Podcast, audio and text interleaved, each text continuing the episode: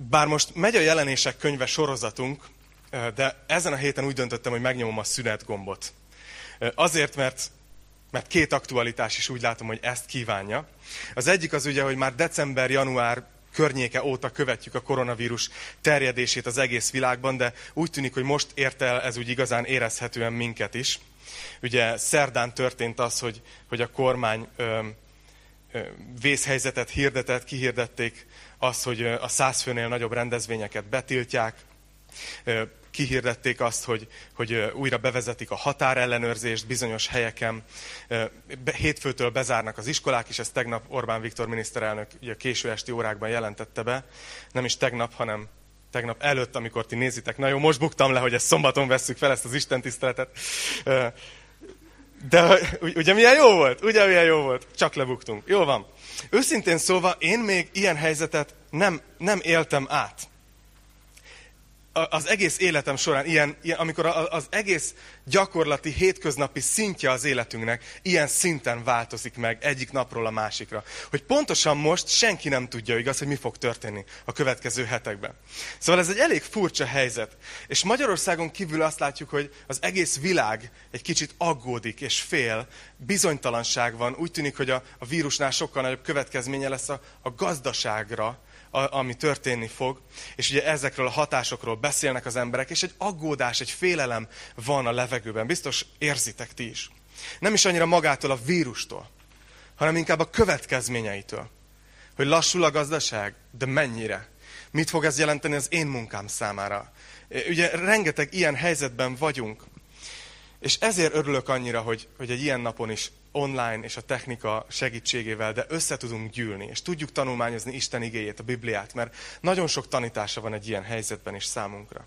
A másik aktualitás, ami miatt egy másik témát hoztam, mint a jelenések könyve, az az, hogy ma egy nemzeti ünnep van, ugye március 15-ét ünnepeljük, ezért van ez a csodás díszkivilágítás a, a színpadon. Az 1848-as forradalom és szabadságharc emlékünnepe. És ahogy a héten a gyerekek mentek ilyen megemlékezésekre, tettük föl rájuk a, a kokárdát, és mondták, hogy mentek, kitűzték a kis zászlójukat valami emlékműhöz. Teljesen így elöntöttek a nosztalgikus élmények. Tehát talán ti is emlékeztek ezekre, amikor gyerekek voltunk, és mentünk ilyen megemlékezésekre, ha esett, ha fújt, és, és szavaltuk a nemzeti dalt, és egyébként tök cukin a gyerekeim is szavalják, és gyakorolják. Úgyhogy, úgyhogy akkor még nem nagyon értettük talán hogy mekkora jelentőségű dolog volt az, ami ott történt sok-sok évtizeddel ezelőtt, amikor ugye kitört ez az európai forradalom hullám részeként egy ilyen, egy ilyen szabadságharc itt Magyarországon is, hogy függetlenedjünk, önállósodjunk a Habsburg birodalomtól. Szóval, szóval egyszerűen csak egy jeles nap ez a mai, és szeretném az elején leszögezni, hogy nem fogom érinteni a politikát. Jó? Tehát nem fogok politizálni. Viszont mindig is foglalkoztatott az, hogy mit jelent ma itt Magyarországon, akár magyarként, akár külföldiként, de mit jelent keresztényként élni? Hogy hogy szerepelnek a nemzetek Isten tervében egyáltalán? Ugye szoktuk mondani, hogy keresztényként nekünk az elsődleges állampolgárságunk az a, az a mennyei polgárjogunk. De ettől függetlenül mindannyiunknak van egy útlevele, most kevésbé fogjuk használni a következő hetekben, de, de valamilyen országnak a polgárai vagyunk, és mit jelent mondjuk magyarként megélni? A tanítványságunkat, Jézus tanítványaiként hogy tudunk élni. Hogy tehetünk az országunkért a legtöbbet. Különösen szellemi értelemben. És különösen ilyen időkben, amikor minden inog. Úgy döntöttem, hogy ebben a helyzetben talán az egyik legjobb dolog, amit tehetek, hogyha tartok egy bibliaórát a magyar himnusz alapján.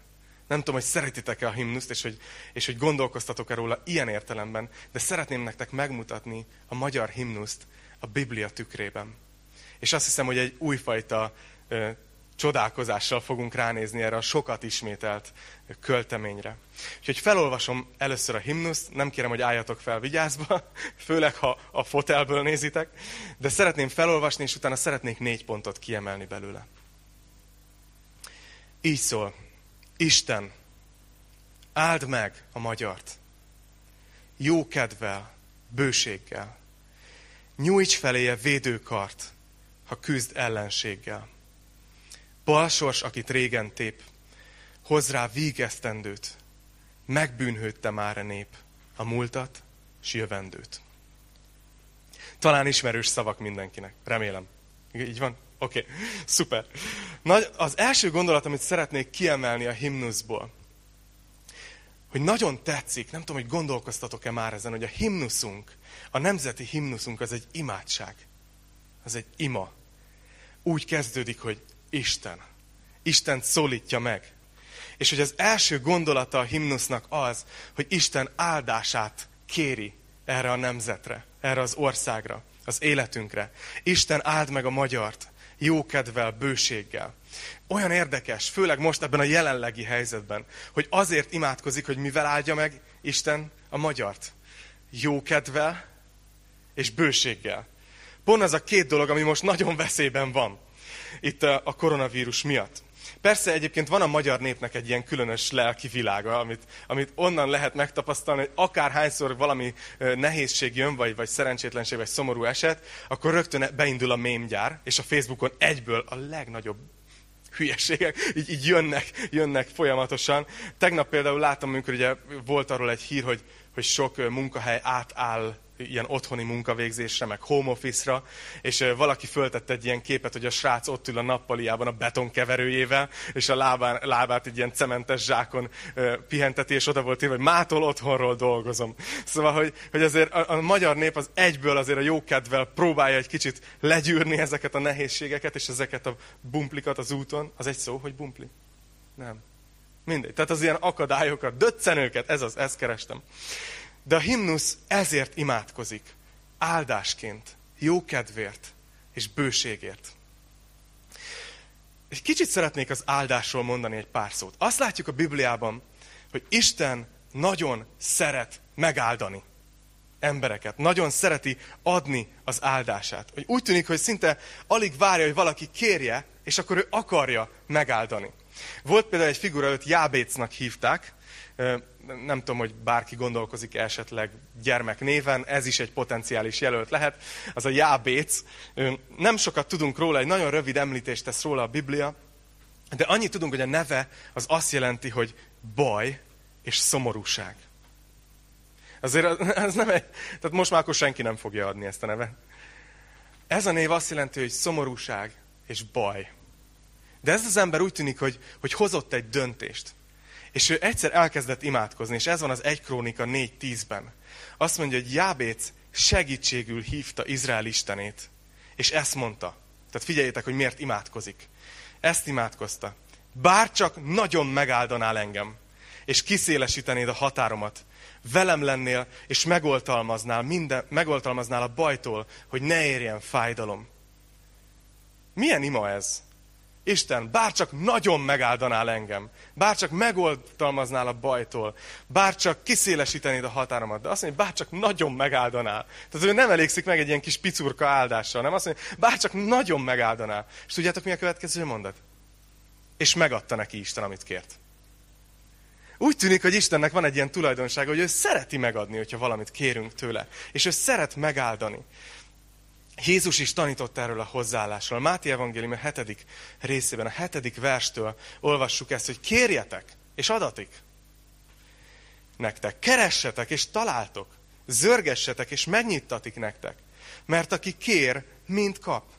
Aki keres, talál. És a zörgetőnek megnyittatik. Vagy ki az közöttetek, aki a fiának követ ad, amikor az kenyeret kér tőle? Vagy amikor halat kér, kígyót ad neki? Ha tehát ti gonosz létetekre, itt van az, amikor Jézus bókol az embereknek, akiknek beszél. Ha tehát ti gonosz létetekre tudtok jó ajándékokat adni a gyermekeiteknek, mennyivel inkább ad jót a ti mennyei atyátok azoknak, akik kérnek tőle. Szóval nagyon tetszik, hogy Jézus is ezt tanítja, hogy, hogy kérjünk bátran, mert Isten egy jó apuka, és ő akar adni. És ezért tetszik annyira, hogy a himnusz ezért imádkozik, hogy Isten, áldjál meg minket. Szeretnénk, ha megáldanál. Néha az áldást azt ilyen anyagi értelemben vesszük csak. Ugye, hogyha valakinek jól megy a biznisz, akkor azt mondják rá a keresztények, hogy ah, jó, jó meg van áldva. És hallottam ezt már így többször, de az áldás az sokkal több, mint az anyagi. Az áldás azt jelenti, amikor Isten jóságát megtapasztaljuk az életünkben. Bármilyen formában. És amikor ezt ére imádkozzuk, hogy Isten áld meg, akkor azért imádkozunk, hogy Isten engedd meg, hogy megtapasztaljuk a te jóságodat az életünkben. Mert ha valakinek ott van Isten jó indulata az életében, akkor minden másképp alakul. És talán ezen a napon, március 15-én emlékeztethetjük magunkat arra, hogy nekünk ez a dolgunk, hogy, hogy, hogy imádkozzunk ezért. Nagyon érdekes dolgot mond Péter a keresztényeknek. Ezt még elmondom, mielőtt a második gondolatra rátérek. Azt mondja az 1 Péter 3.9-ben a keresztényeknek, hogy mondjatok áldást. Mert arra hivattatok el, hogy áldást örököljetek. Tehát látszik az, hogy keresztényként bátorít minket az ige, a Biblia, hogy mi legyünk azok az emberek, akik biztatunk másokat, áldást kívánunk, áldást mondunk, mert mi is áldást örököltünk. Úgyhogy nem tudom, hogy a himnusz, himnuszos biblióra eddig hogy tetszik, vagy vannak ebben új gondolatok, de nekem nagyon tetszik, hogy a himnuszunk így kezdődik, és ez volt az első pontom. A második gondolat a himnusz alapján, hogy úgy folytatja, hogy Isten védelméért imádkozik. Ugye? Azt mondja, hogy nyújts feléje védőkart, ha küzd ellenséggel. Nagyon tetszik, hogy a himnusz igazán magyar és realista. Nem azt mondja, hogy, hogy ne legyen baj, ne legyen ellenség, ne legyen küzdelem, mert tudjuk, hogy lesz. Ezt ilyen, ezt ilyen alapértelmezetként kezeli, hanem azt mondja, hogy amikor ez jön, akkor, akkor kérjük, hogy nyújts egy védőkart. Istentől kéri. És ebben van azért egy nagyon nagy adag alázat, amikor valaki ezt szívből ki tudja mondani. Mert ilyenkor jön ki az, hogy nem tudjuk magunkat megvédeni. Hogy vannak problémák az életben, és mi nem vagyunk elég erősek ahhoz, hogy, hogy megoldjuk ezeket, és megvédjük magunkat. És amikor azt mondjuk, hogy Isten, kérjük, hogy Te védj meg minket, akkor alázattal jövünk hozzá, és kérjük, hogy védjen meg. Nem tudom, hogy ti mit gondoltok, gondoltok erről, a magyar nép ma egy kicsit más ellenségekkel néz szembe, mint amikor a himnusz született. De ma is szembenézünk ellenségekkel. Olyan, olyan dolgokkal, amelyek jönnek ellenünk.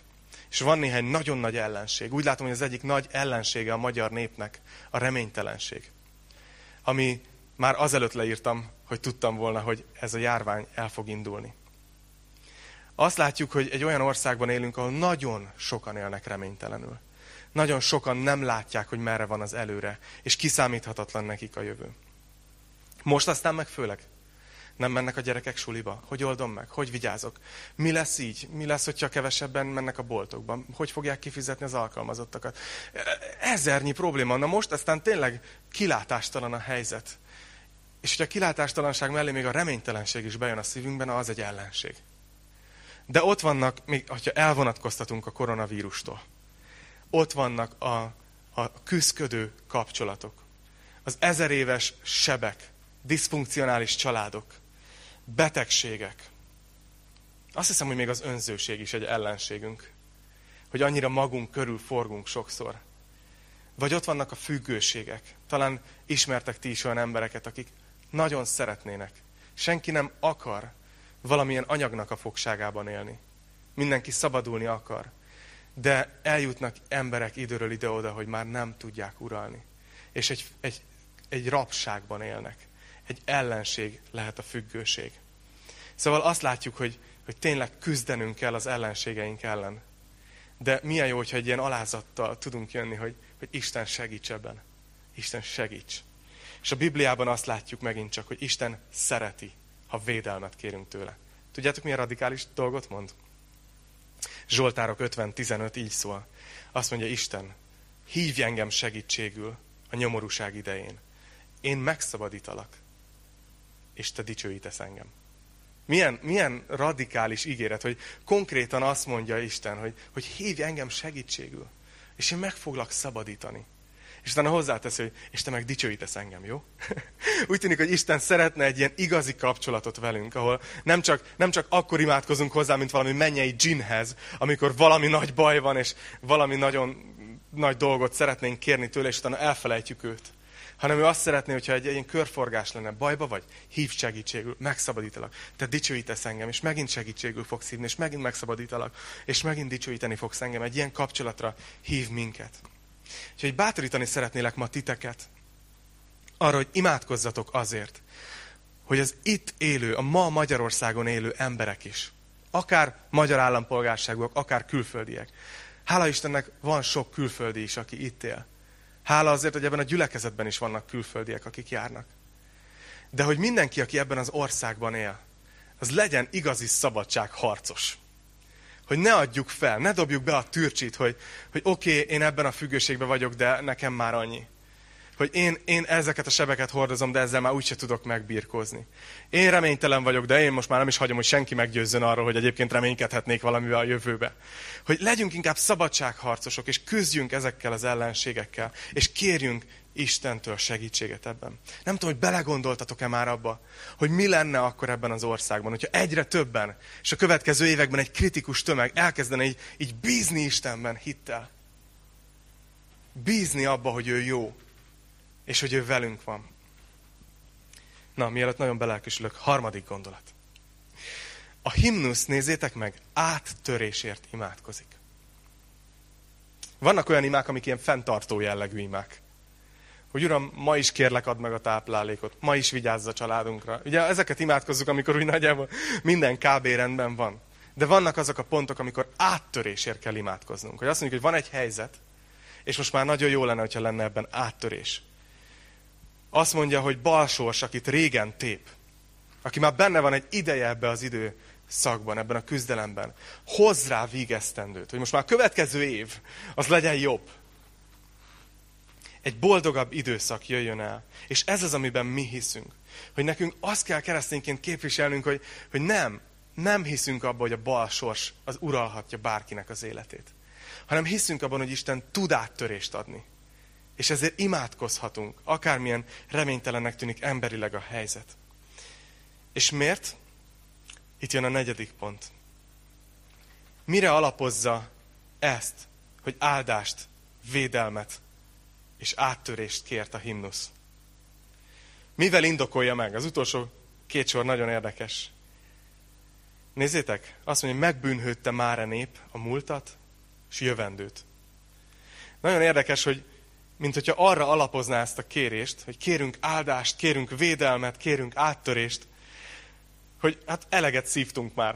tehát, hogy, tehát, hogy most már megérdemeljük. Igaz? Tehát hogy ezzel a logikával imádkozik a, a kedves szerző. Ez a gondolat nem ismeretlen a Bibliában sem, mármint az a gondolat, hogy most már elég volt. Torkig vagyunk. Tehát, hogy elég volt. A Zsoltárok 13-ban például van egy, egy ilyen, ez egy szívbe markoló, ezt, ezt írja ott a szerző, hogy meddig tart ez, Uram? Végképp megfeledkeztél rólam? Meddig rejted el orcádat előlem? Látjátok, hogy eljut keresztény ember is oda, hogy, hogy úgy érzi, hogy akkor vége? Hogy meddig tart még ez? Hogy mikor lesz vége? Tök jó, hogy Istennek lehet mondani ilyen őszinte imákat. Nem kell megjátszanunk előtt, hogy mennyire minta keresztények vagyunk hanem így hozhatjuk azt, amiben éppen vagyunk.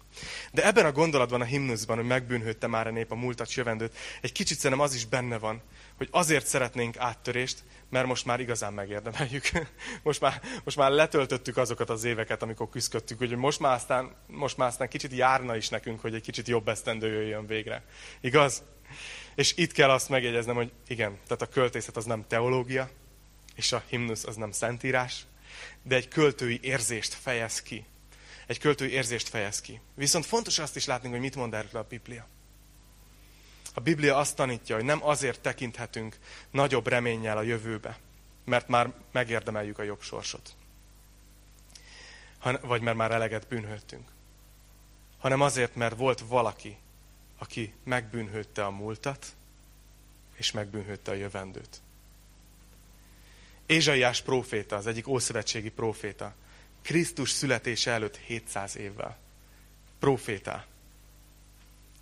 És profétál Krisztus kereszt haláláról. Nem tudom, hogy az, az, az azért durva, nem?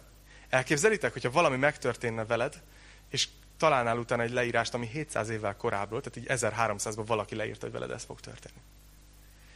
Nézzétek, ezt mondja Ézsaiás, pedig a mi védkeink miatt kapott sebeket bűneink miatt törték össze. Ő bűnhődött, hogy nekünk békességünk legyen. Az ő sebei árán gyógyultunk meg. Szóval remélem, hogy ez a, ez a március 15-i himnuszos bátorítás egy kicsit új megvilágításba helyezi ezt a himnuszt, és azt, hogy mit jelent ma Magyarországon Jézus tanítványaként élni, és főleg ebben az időszakban. Na, én nem vagyok nagy koronavírus szakértő, és most azért, tudjátok, eddig azt mondták, hogy az emberek értettek ebben az országban mihez? A focihoz mindenki, ugye? A politikához, és mihez még valami? Mindegy. A lényeg az, hogy mindig tudjuk, hogy mi van. mi a helyzet. Most már koronavírushoz is nagyon értünk, de én nem szeretném se túlreagálni, sem alulreagálni ezt a helyzetet. E, egyszerűen azt érzem, hogyha valamikor, akkor most nagyon nagy szükség van a reménynek az üzenetére. A, a, szabadság üzenetére, a stabilitás üzenetére. Amikor most mindenki azon gondolkozik, hogy most mi lesz hétfőn. Tehát, hogy most konkrétan olyan helyzetben vagyunk. És azért imádkozom, hogy, hogy minket gyülekezetként Isten használjon ebben az időszakban arra, hogy közvetíthessük ezt az üzenetet. Úgyhogy szeretnék így zárásként négy rövid gondolatot mondani, és bibliai gondolatokat, hogy hogyan tudunk élni ezekben a következő hetekben. Az első dolog, amit szeretnék mondani, hogy lehet, hogy te is aggódsz, aki hallgatod, nézed ezt a tanítást. Jó, hogyha tudjuk azt, és jó, hogyha tudod azt, hogy Isten akar adni egy békességet. És ez nem egy ilyen marketing szöveg. Erről keresztények százai, ezrei az egyház történelem során bizonyságot tettek. Hogy van olyan helyzet, amikor bizonytalan minden, baj van, és mégis kapsz egy természet fölötti békességet Istentől. János 14-ben Jézus beszél a tanítványainak. Ők se tudták, hogy mi lesz másnaptól. És azt mondja, hogy ne nyugtalankodjék a ti szívetek. És nézzétek, mit mond megoldásként? Higgyetek Istenben, és higgyetek én bennem. Aztán a 27. versben azt mondja, hogy békességet hagyok nektek. Az én békességemet adom nektek. De nem úgy adom nektek, ahogyan a világ adja. Ne nyugtalankodjék a ti szívetek. Ne is csüggedjen. Milyen erős szavak, és mennyire ide vágóak, azt hiszem, ebbe a mostani helyzetbe. Hogy Jézus azt mondja, hogy ne nyugtalankodjatok hanem higgyetek Istenbe. A hit azt jelenti, hogy bizalom, hogy bízzatok Istenben, és akkor megkapjátok azt a békességet, ami felülhalad minden logikát. Azt mondja, nem úgy adom nektek, ahogy a világ adja. Nem úgy adom nektek, hogy attól lesz békességetek, hogy van 50 kiló liszt a spejzba. Nem úgy adom nektek, hogy van ugyanennyi cukor. Hogy, hogy van legalább 72 guriga WC papír. Nem így adom nektek a békességet, én az én békességemet adom nektek. Mondta ezt Jézus, miközben másnap ment a keresztre. Az milyen laza? Az milyen nagy? A második dolog, amit szeretnék mondani nektek, a Biblia tekintélyével, nem a sajátommal, hogy legyünk józanok, és legyünk hittel teljesek. 2 Timóteus 1.7 azt mondja, hogy mert nem a félelem lelkét adta nekünk Isten, hanem az erő, a szeretet és a józanság lelkét. Nagyon fontos az keresztényként most, hogy legyünk józanok, hogy ne pánikoljunk be, de hogy ne is, ne is becsüljük alá a helyzetet. Látom mindkét, mindkét verziót. Legyünk józanok. Válogassuk meg mondjuk, hogy melyik hírportálokat olvassuk, mert mindenféle kamu álhír elkezdett terjedni azonnal. Nagyon fontos, hogy valami le van írva az interneten, még nem biztos, hogy igaz. Most ez a tanítás is az interneten van, de ezt elhihetitek. az a lényeg, hogy válogassátok meg, hogy mit hisztek el. Gondolkozzatok, bízzatok abban, ami, ami megbízható forrásból származik. És ne az összeesküvés elméleteket terjesszük ezekben a napokban. Hogy hallottad, hogy állítólag? Ne ezeket, hanem egyszerűen az evangéliumot hirdessük, ha valamit hirdetünk. Az, hogy van egy Isten, aki szeret minket, akibe lehet bízni, akinek terve van az életünkre, aki értünk adta a fiát, akivel kapcsolatban élhetünk. Na ezt, ha valamit, akkor inkább ezt terjesszük. 2 Korintus 5 azt mondja, mert nem hit, nem, mert hitben járunk, nem látásban. Majdnem, majdnem eretnekséget tanítottam. Mert hitben járunk, nem látásban. Hogy néha, néha kell az, hogy oké, okay, látjuk, hogy mi van a körülöttünk a világban, de én most úgy döntök, hogy hittel reagálok erre. Az, valamelyik prédikátorról tartják azt, hogy ő azt tanította, hogy keresztény embernek úgy kell élni, hogy az egyik kezében a Biblia van, a másik kezében az újság. És ez egy nagyon érdekes dolog, mert ha csak a Bibliát olvasod, és nem is veszed észre, hogy mi megy körülötted a világba, akkor nem tudsz rá hatással lenni. Akkor nem tudsz élni.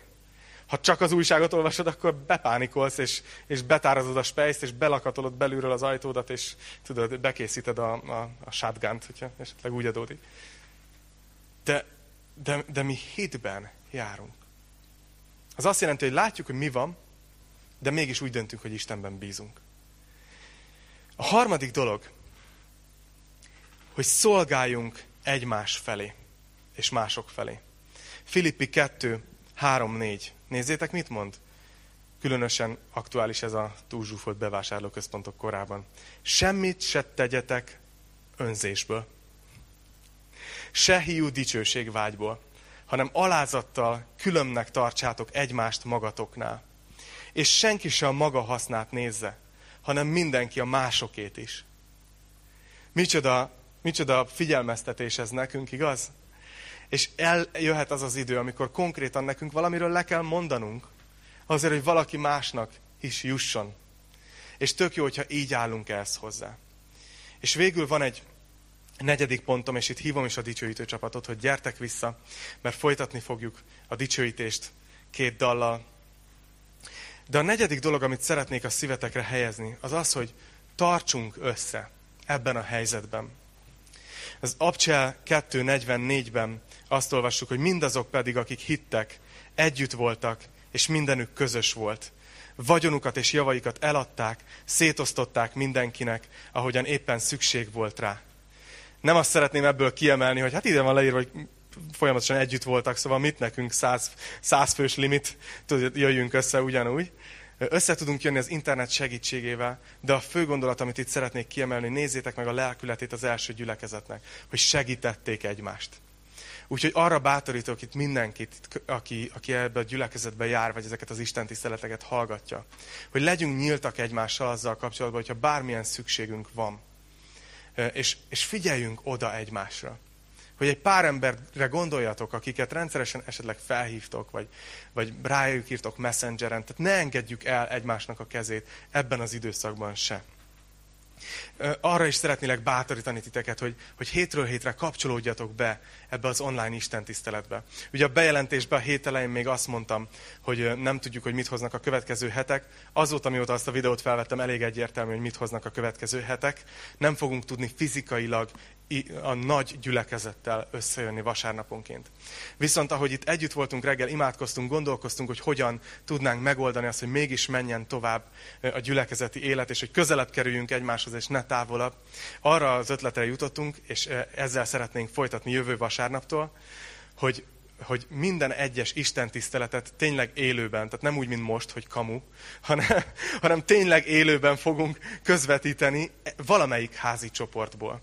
Valószínűleg az lesz, hogy mindegyik héten egy másik házi csoportba megyek el, és a dicsőítőkkel együtt, és összejövünk, és élőben fogjuk közvetíteni, és titeket is bátorítunk, hogy házi csoportonként gyertek össze, ha még nincs házi csoportotok, menjetek fel a Gyülinek a honlapjára, keressetek egyet, és, és tartsunk össze ezekben az időszakokban, és vigyük a reményt ez a, ez a reklám helye, de tudjátok, hogy egészen húsvétig csinálok egy ilyen napi videósorozatot. Jézus életén megyek végig. Amikor én ezt elkezdtem, gözöm nem volt, hogy egyébként meg fog állni az, hogy összejöhetünk fizikailag. De most talán pont az a pont van, amikor osszátok bátran, küldjétek tovább ezeket a remélem reményt adó üzeneteket. Nem azért reményt adom, mert én mondom, hanem mert Jézusról szól, és az ő életéről. Úgyhogy ezeket szerettem volna egy gyakorlatban mondani, Imádkozzunk az emberekért, imádkozzunk az országért. És szeretném úgy befejezni most is ezt az Isten tiszteletet, ami kicsit talán furcsa lesz először, de hogy úrvacsorázunk.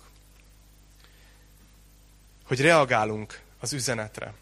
Úgyhogy nem tudom, hogy felkészültetek-e, ha nem, akkor jövő hétre majd fölkészültök, de ha van a közeletekben szőlőlé vagy pászka, akkor a következő két dal alatt emlékezzetek arra, ahogy, ahogy említettem is, hogy ő bűnhődött. Azért, hogy nekünk békességünk lehessen. Emlékezzünk Jézus halálára. Emlékezzünk az ő feltámadására.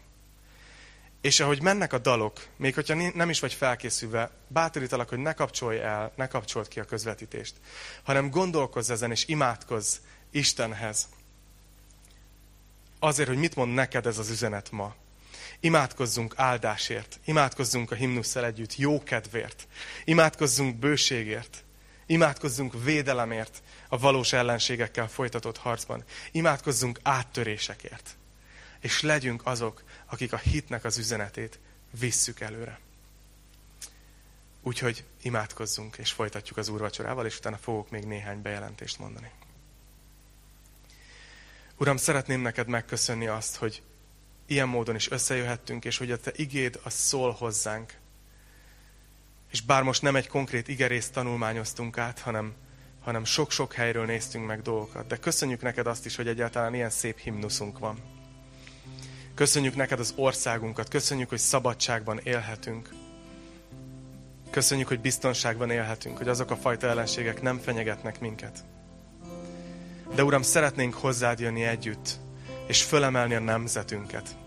Imádkozni azért, hogy, hogy Isten áld meg a magyart jókedvel, bőséggel. Nyújts feléje védőkart, ha küzd ellenséggel. Imádkozunk, Uram, azért, hogy balsors, akit régen tép, arra Te hoz vígesztendőt. És Uram, bár sokszor úgy érezzük, hogy megbűnhöttük a múltat is, és a jövőt is, de köszönjük, hogy emlékezhetünk arra, hogy Te voltál az, aki megbűnhődted a múltat is, és a jövőnket is.